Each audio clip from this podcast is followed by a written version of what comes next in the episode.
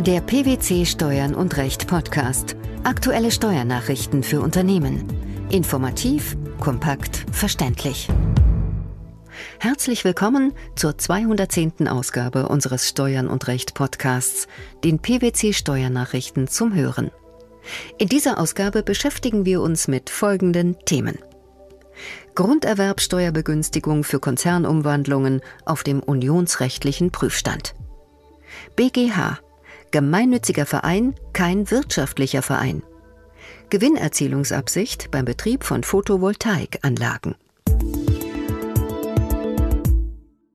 Aufgrund eines Vorabentscheidungsersuchens des Bundesfinanzhofs muss sich der Europäische Gerichtshof in absehbarer Zeit mit der Frage befassen, ob die Begünstigung des Paragraphen 6a Grunderwerbsteuergesetz für Umstrukturierungen im Konzern gegen das EU-Beihilfeverbot verstößt.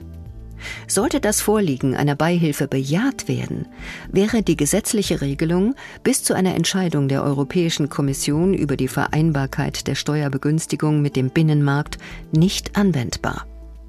Welchen Hintergrund hat die Sache? Hintergrund des aktuellen Rechtsstreits ist die Grunderwerbsteuerbefreiung bei Umstrukturierungen im Konzern, also bei Umwandlungen oder Verschmelzungen nach 6a Grunderwerbsteuergesetz. Voraussetzung für die Gewährung der Steuerfreiheit ist unter anderem, dass an dem Rechtsvorgang ausschließlich ein herrschendes Unternehmen und von diesem abhängige Gesellschaften beteiligt sind.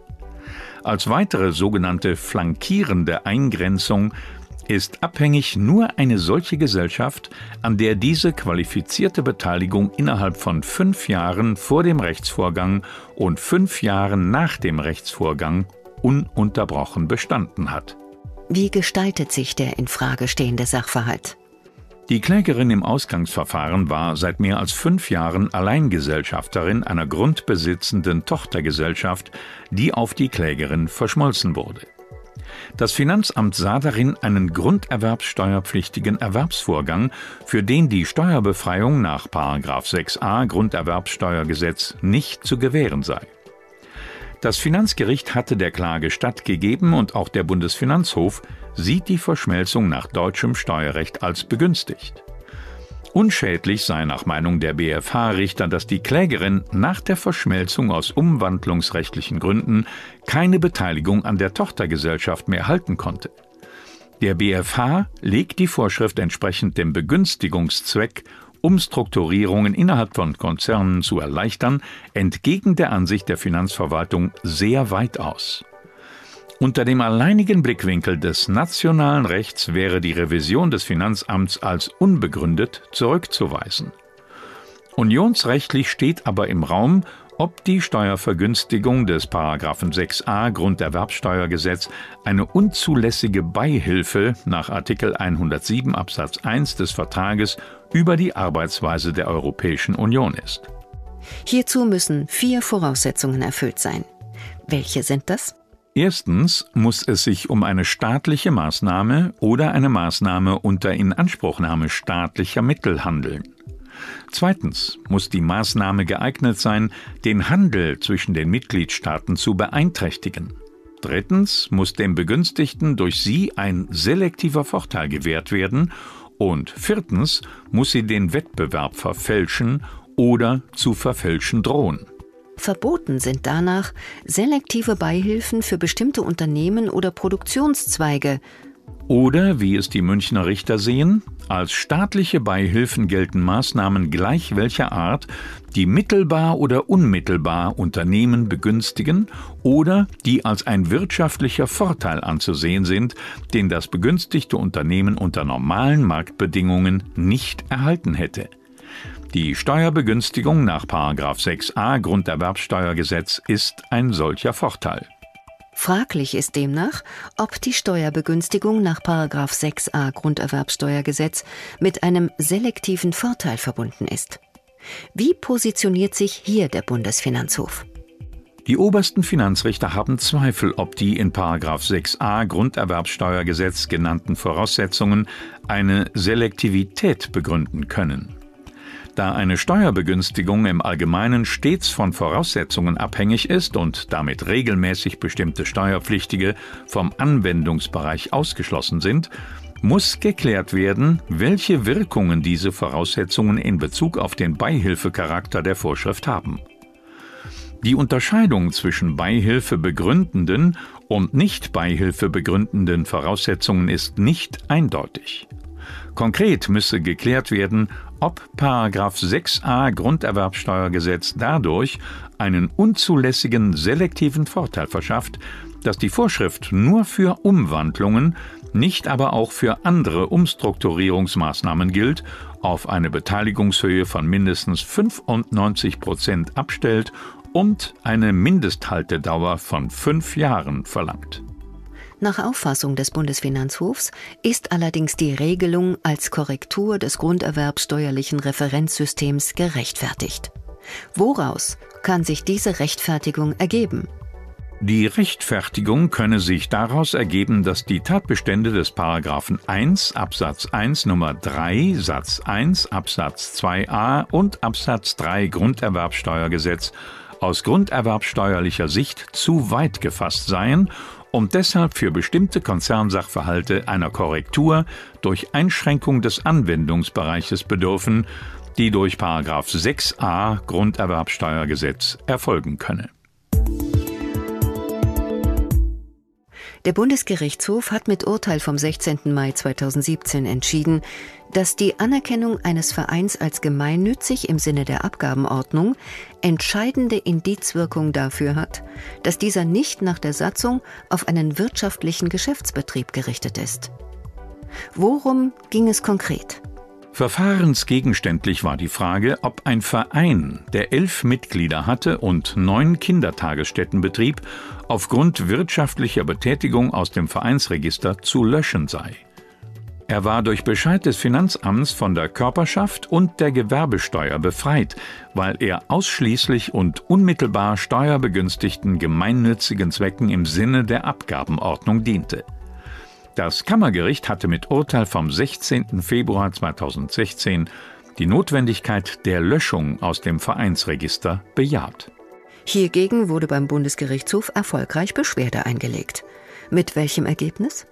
Gemäß Paragraph 21 des Bürgerlichen Gesetzbuchs, kurz BGB, erlangt ein Verein, der nicht auf einen wirtschaftlichen Geschäftsbetrieb gerichtet ist, mittels Eintragung in das Vereinsregister seine Rechtsfähigkeit. Folglich würde der Verein bei Löschung durch das Amtsgericht diese Rechtsfähigkeit verlieren. Zwar seien, so die Ansicht des BGH, die Voraussetzungen der Anerkennung als gemeinnützig im Sinne der Abgabenordnung nicht automatisch gleichbedeutend damit, ob ein Verein nicht auf einen Geschäftsbetrieb im Sinne des Paragraphen 21 BGB ausgerichtet ist. Eine Indizwirkung komme diesem Umstand dennoch zu. Der Bundesgerichtshof sah den Verein als nicht wirtschaftlich im Sinne der Paragraphen 21 und 22 BGB an, da er mit der Kinderbetreuung gemeinnützig tätig sei und mit dem Betrieb der Kindertagesstätten seinem ideellen Zweck nachkomme. Was war der Grund für diesen Beschluss? Insbesondere die Gesetzgebungshistorie führte zu diesem Beschluss. In dem Entwurf, der der gesetzgewordene Fassung des Paragraphen 21 BGB voranging, war die Formulierung derart, dass Vereine zu gemeinnützigen, wohltätigen, geselligen, wissenschaftlichen, künstlerischen oder anderen nicht auf einen wirtschaftlichen Geschäftsbetrieb gerichteten Zwecken die Rechtsfähigkeit durch Eintragung in das Vereinsregister erlangen. Zwar ist der entgeltliche Betrieb von Kinderbetreuungseinrichtungen als wirtschaftliche Bestätigung unternehmerisch, er dient aber dem nicht wirtschaftlichen Hauptzweck, ist untergeordnet und Hilfsmittel zu deren Erreichung. Er fällt damit unter das sogenannte Nebenzweckprivileg und macht den Verein nicht zu einem wirtschaftlichen Verein. Der Umfang der hier vom Verein betriebenen Kindertagesstätten steht dem Nebenzweckprivileg nicht entgegen, da ihm keine Aussagekraft zukommt, ob der wirtschaftliche Geschäftsbetrieb einem ideellen Zweck zu bzw. untergeordnet ist. Das Verfahren der Löschung aus dem Vereinsregister ist somit einzustellen. In seinen Ausführungen geht der BGH auch auf die Rechtsperson des Vereins ein. Was lässt sich hierzu sagen? Bereits die Rechtsformwahl Verein weist darauf hin, dass es sich bei der entgeltlichen Kinderbetreuung lediglich um eine untergeordnete, den ideellen Hauptzweck des Vereins dienende wirtschaftliche Betätigung im Rahmen des sogenannten Nebenzweckprivilegs handelt. Eine wirtschaftliche Betätigung durch den Verein sei aufgrund der Anforderungen, die Anerkennung als gemeinnützige Körperschaft mit sich bringt, zum Beispiel Verbot der Gewinnausschüttung oder zeitnaher Mittelverwendung, nicht zu erwarten. Der als gemeinnützig anerkannte Verein zielt im Gegensatz zu den Gesellschaften wie etwa AG oder GmbH nicht auf einen Geschäftsgewinn und den wirtschaftlichen Vorteil des Einzelnen. Verluste aus dem Betrieb einer Photovoltaikanlage können auch bei negativer Gewinnprognose steuerlich anzuerkennen sein. Dies hat das Finanzgericht Münster rechtskräftig entschieden. Welcher Sachverhalt lag dieser Entscheidung zugrunde? Der Kläger hatte von einer Gesellschaft zwei Photovoltaikanlagen in einem Solarpark erworben. Der Verkaufsprospekt der Gesellschaft enthielt eine mögliche Ertragsprognose, die sich im tatsächlichen Betrieb der Anlagen aber nicht erfüllte. Der Wirkungsgrad konnte auch nach der Beauftragung von Gutachtern zur Ursachenerforschung nicht wesentlich gesteigert werden. Um die Photovoltaikanlagen zu finanzieren, hatte der Kläger ein Darlehen aufgenommen. Anstelle einer laufenden Tilgung schloss er eine fondgebundene Rentenversicherung ab, die er an die finanzierende Bank abtrat. Mit dieser vereinbarte er eine weitere fondgebundene Rentenversicherung. Vor dem Hintergrund, dass die Einnahmen zur Deckung der Ausgaben für das Darlehen nicht ausreichten, widerrief der Kläger den Darlehensvertrag und begehrte erfolglos die Rückabwicklung. Die Bank senkte daraufhin jedoch den Sollzinssatz. In seiner Einkommensteuererklärung 2012 erklärte der Kläger wegen seiner Photovoltaikanlagen Verluste aus Gewerbebetrieb. Das Finanzamt erkannte die Verluste nicht an, weil der zu erwartende Totalgewinn aus dem Betrieb der Photovoltaikanlagen negativ sei. Es liege eine steuerlich unbeachtliche private Tätigkeit vor. Das Finanzgericht gab der Klage statt. Wie begründete das Gericht seine Sicht?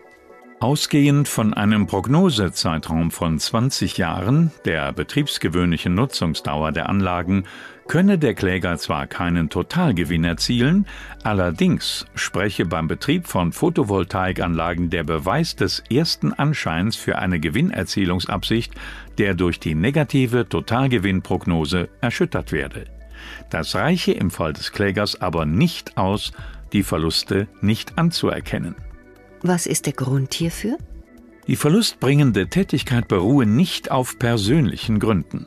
Der Kläger habe im Rahmen seiner Möglichkeiten alles unternommen, um Verluste gering zu halten. Es seien technische Maßnahmen zur Verbesserung des betrieblichen Ergebnisses ergriffen worden, wodurch die Einnahmen gestiegen seien. Der Kläger habe ferner die Ausgaben durch Gespräche mit der Bank reduziert. Im Verkaufsprospekt werde auch nicht mit einer Steuerersparnis durch mögliche Verluste aus dem Betrieb des Solarparks geworben. Die Verknüpfung der Finanzierung der Photovoltaikanlagen mit Rentenversicherungen sei nicht schädlich und der Steuerpflichtige sei bezüglich Finanzierung und Kapitalverwendung in seiner Gestaltung frei. Wie ist es mit der Abgrenzung zur Liebhaberei?